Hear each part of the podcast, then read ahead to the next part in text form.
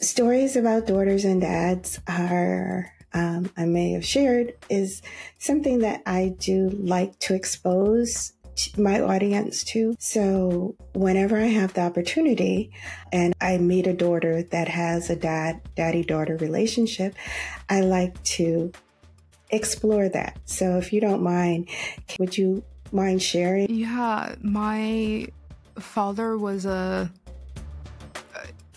single teen father. He had my sister when he was 17 and me when he was 19 and um didn't have a partner that was helping him raise us. He he raised us with the help of his mother, my grandma, who's also very present in the book, and some aunts and uncles, you know, his siblings. It takes a village, but really, you know, for a while there it was us, it was my father and his two little girls and um so we have a very close relationship because of kind of that season of only having him to look to.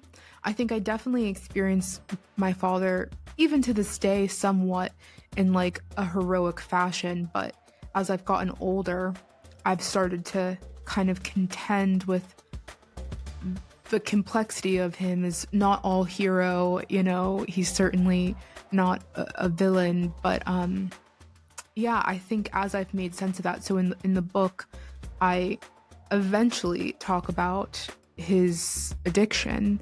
Um, but I, I wait a long time before I even mention it. There are no allusions to it. There's no foreshadowing, and that's very intentional because I wanted the reader to fall in love with my father the way that I love him and not reduce him to this singular story that I think black men and women are often reduced to.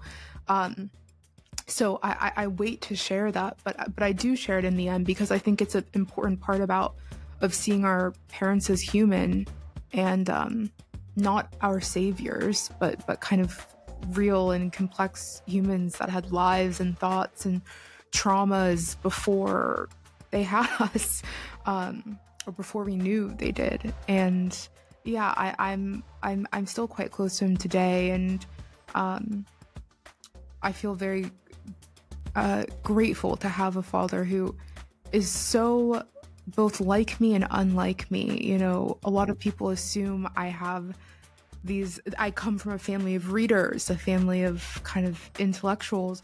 My father is the first to admit, like, he probably hasn't picked up a book in a decade. Um, but he saw something in me and knew his little shy daughter you know, was going to need a way to communicate with the world, to ex- exist in the world.